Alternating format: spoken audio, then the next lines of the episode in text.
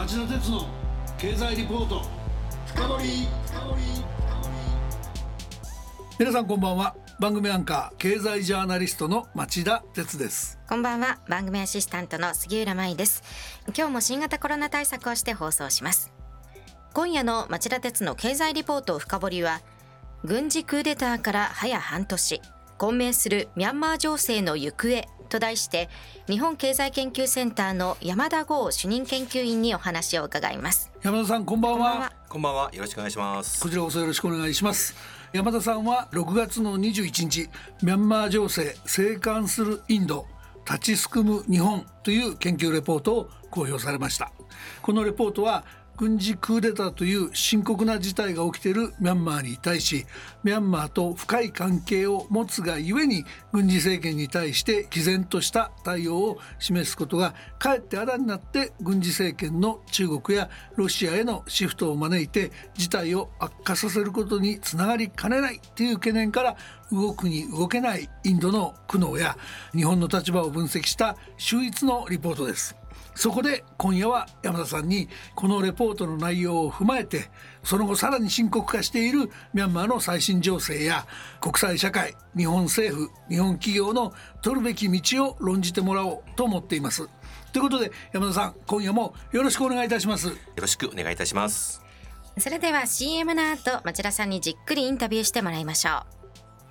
う。この番組はエネルギーを新しい時代へジェラがお送りします。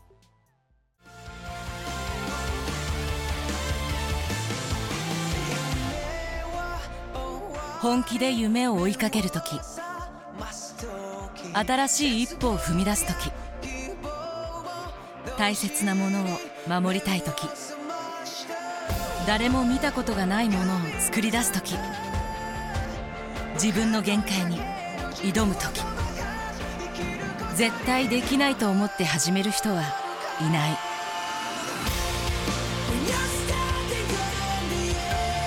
絶対なんて誰が決めた？CO2 が出ない日を作る。ジェラはゼロエミッション火力と再生可能エネルギーで2050年 CO2 排出ゼロに挑戦します。発電の常識を変えてみせる。ジェラ町田鉄の経済リポート深掘ではまず山田さんのプロフィールをご紹介します。山田さんは1988年に日本経済新聞社に入社。主に国際記者として中東やインドに長年駐在された後、日本経済研究センターに出向され、ジャーナリストとエコノミストの二足のわらじを図れるようになりました。現在は大学の非常勤講師やテレビのキャスターとしても活躍されています。世界を驚かせたミャンマーのクーデターから間もなく6ヶ月が経過します。抗議デモを行った民衆に軍が発砲するなど7月半ばの段階で900人以上が死亡したっていう情報もあります。日本はもちろんインドや東南アジアなどの企業のビジネスにも影響が出ています。その最新情勢や今後の展望を伺う前にまずミャンマーは2011年の民主化をきっかけに最後のフロンティアなどと林立てられて各国の企業が競うように進出しました。日本企業もおよそ430社ですかビジネスを展開していると言われてますよね。一体なぜこんなにミャンマーが注目されてたんでしょうか？はい。東南アジア、ASEAN の中でも経済発展が遅れていたんですけれども、ものづくりに適した器用で勤勉な国民性というものが結構高く評価されてるんですね。なるほど。人口も5500万人という大国でして、将来的には消費市場としても大変有望というふうに見られているんです。天然ガスですとか、宝石、こういったものの資源にも恵まれていまして、2019年まではコンスタントに6から8%の成長を維持していたんです。日本企業や JICA がミャンマー政府と共同で運営する最大都市ヤンゴン郊外のティラワ工業団地、スズキですとかエースコック、JFE スチールなどのそうそうたる会社が進出しているんです。かつては縫製業などが多かったんですけれども、最近では医療器具、IT 企業などの進出も増えているんですね。先端企業ですね。そうですね。タイに工場がある企業ですと、FTA、ASEAN のですね、自由貿易協定を活用して、ミャンマーの子会社と分業によって新たなサプライチェーンを築くと、こういうこともできるわけなんです。なるほど。そして、東南アジアとインド亜大陸の中間に位置するという陸上交通の要としても期待されてるんです。東西を結ぶ高速道路が整備されますと、陸運が活発化しまして、海賊が出没するマラッカ海峡を船で通らなくても良くなるからなんです。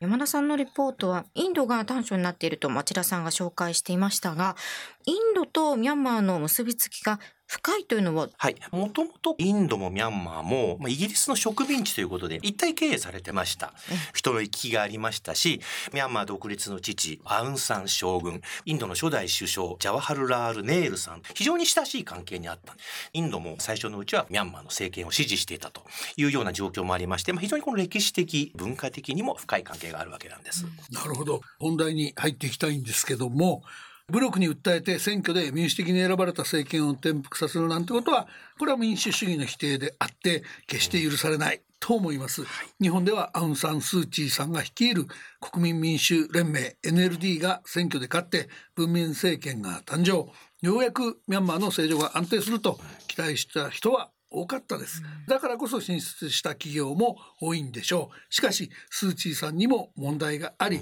過大な期待だったんだっていう専門家が存在するのも事実です。山田さん、客観的に見て今回のクーデターの背景どう分析されてますか？良し悪しとか別にこういうことが起きる必然性もあったっていうことなんでしょうか？スーチーさんの悲願はやっぱり政治に大きな影響力を持っています軍の力をなんとか抑え込みたいと。で、まあ、自分がもう正真正銘の国家元首になりたいという強い思いがあったというふうに見られているんです。うんうん、で、そのためには軍人に国会の議席の25%を割り当てるなど、軍の権力を保障している憲法、何としてでも改正したかったわけなんです。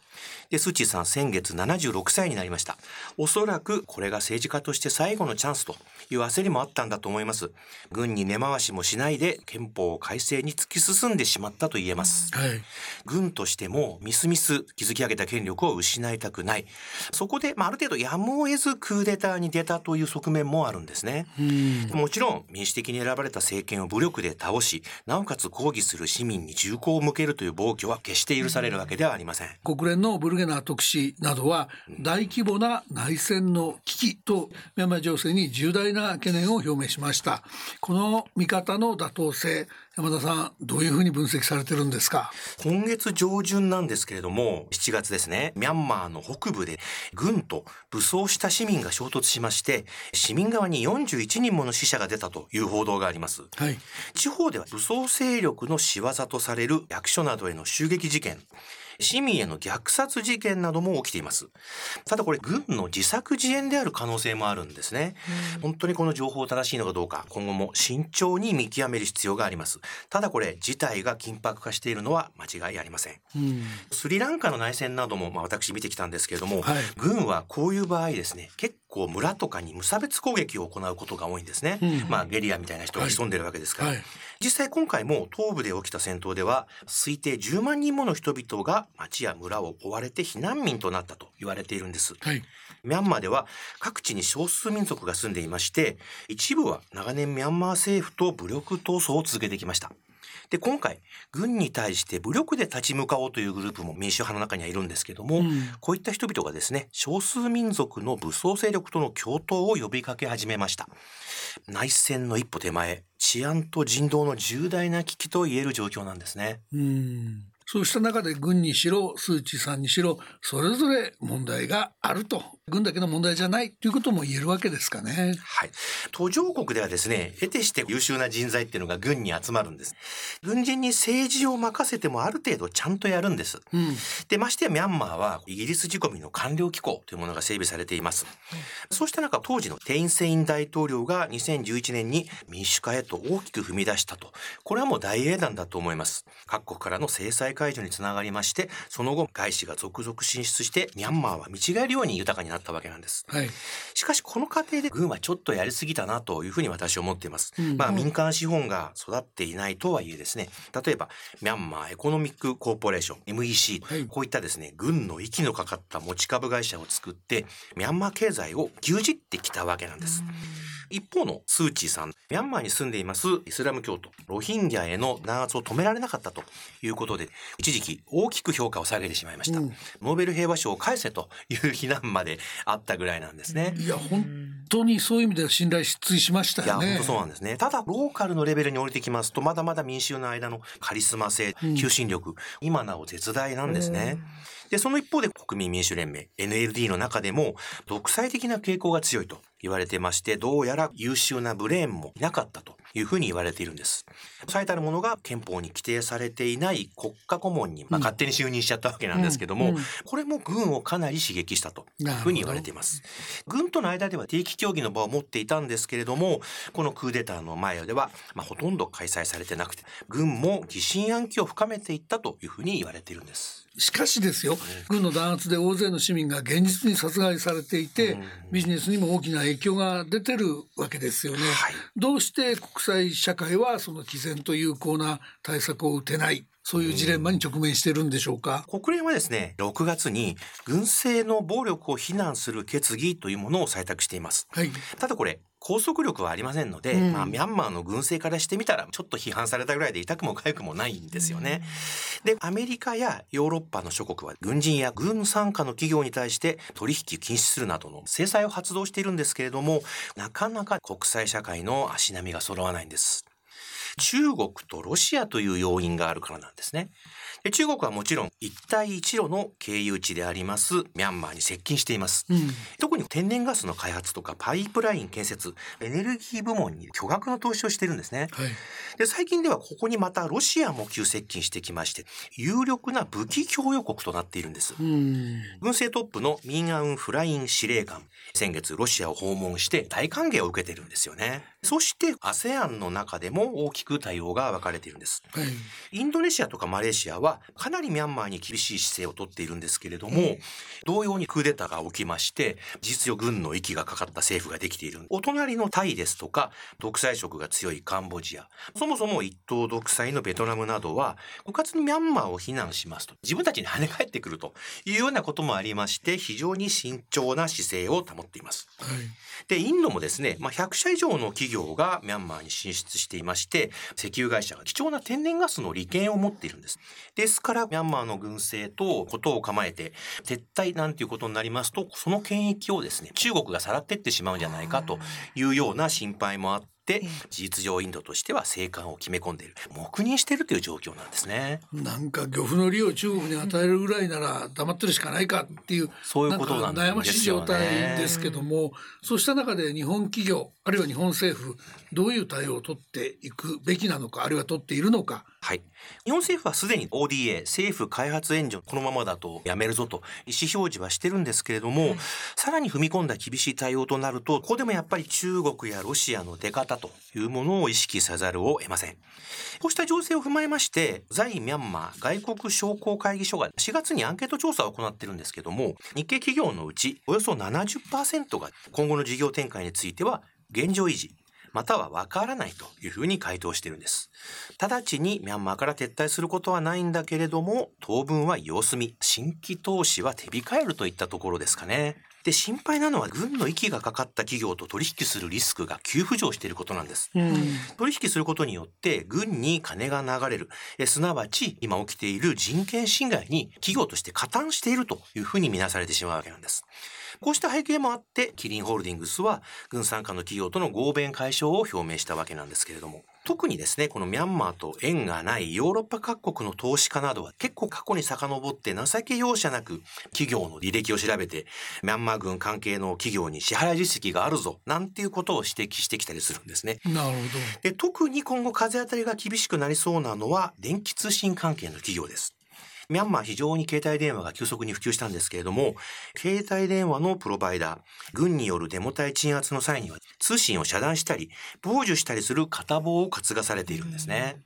今月上旬にはノルウェーの電気通信大手テレノールがミャンマーの事業をレバノンの投資会社に売却して撤退してしまいました。これもこういった状況が背景にあるというふうに思われます。山田さん、しかしこの10年振り返ると、経済も軍主導だったわけですから、はい、軍と無縁なビジネスっていうのはあるんですか？実際にこのミャンマーでビジネスやってる人の話を聞きますと軍と関係ない企業を探そうが大変だよというふうに皆さんぼやいています。うん、でただこれちょっと企業の本音はですね、うん、若干違うところがありまして、はい、安定的にビジネスができれば独裁政権でも構わないといった声もこれ実は非公式に聞こえてきます。まあ日本企業おそらくアメリカやイギリスなどの制裁の動きに困惑してるというのがですね構図なんじゃないでしょうか。かね。そうは言っても山田さんが先ほどご指摘になってたように虐待とか人権侵害とか虐殺に関与している加担しているというのは将来企業にとって大変なリスクになりますからここはやっぱり節度を持った対応を日本企業にも求めたいところですね。うん、そうですね。ミャンマー情勢非常に読むのが難しいんですけれども、うん、まあただ今現在軍政は完全に開き直っています。最近ではですね、これはもうクーデターじゃないんだと、うん、民主主義を回復するための合法的な行動であるなどというふうに公言していまして、えー、おそらく軍の側が妥協する可能性ってのはゼロなんじゃないかと思います。なるほど。世界中から孤立してもいいと、権力を維持したいと、まあ腹を据えているというかですね、うん、まあそんな気がするんですね。で、今後じゃあ軍はどうするかと。言いますと、粛々とスー・チーさんとか NLD を排除した抑散体制を作って、かつ選挙をやるんだろうというふうに見られているんですね。うん、しかしその一方で、自由や携帯電話の普及とか自動車ですね。経済発展の味を知った国民も、軍政の長期化で経済が悪化して再び貧しい国に逆戻りするというのはもう絶対嫌だというふうに皆さん言ってます。うんうん、お互い諦めないということで、まあ、武力闘争ですとか内戦、軍の攻撃による大量の難民発生という厳しいシナリオというものに現実味が出てきているんです。さらに悪いことに新型コロナの感染が急拡大しているんです。はい医療従事者が職場放棄などでボイコットしているというようなこともありまして、ワクチン接種にも影響が出ています。クーデターの規制事実化というのは何としても食い止めないといけないんですけれども、事態を解決する決定打はないというような状況です。ただ、この時期に東南アジア全体でおっしゃった新型コロナ拡大してますから、事態は本当に混沌としてきてますね。えー最も有効な対策は、かつてのイラクのように制裁を強化して、物や金の流れを厳しくチェックするとか、場合によっては軍の武力弾圧を止めるために、飛行禁止区域を設ける、なんていうことが一番有効なんですけども、さすがにこれにはですね、国連安保理決議が必要になってきます。うんうん、現状ではかなり難しいですよね。国際社会が歩調を合わせてミャンマーに圧力をかけるには、中国やロシア、これを何とかしないといけません。例えば、アメリカ、中国と妥協してですね、ミャンマーへの支援をやめさせるとか、ヨーロッパ連合にロシアを説得させる、ミャンマーに近づくのをちょっと遠慮してもらうと、高度な外交交渉の必要があるんじゃないかというふうに私は思っています。で、日本もですね、軍事政権と太いパイプを持っています企業や政治家がいるというふうに言われてるんですけれども、これを生かさない手はないんじゃないでしょうか。単にビジネスだけ続けていても、国際社会からの批判は免れないのかなというふうに心配していますね。山本さん今夜は他ではなかなか聞けないディープなミャンマーのホットなお話をありがとうございましたリスナーの皆さんはどうお感じになられたでしょうか？来週も金曜夕方4時の町田鉄の経済ニュースカウントダウンからスタートする3つの番組でお耳にかかりましょう。それでは皆さんまた来週。この番組はエネルギーは新しい時代へ。ジェラがお送りしました。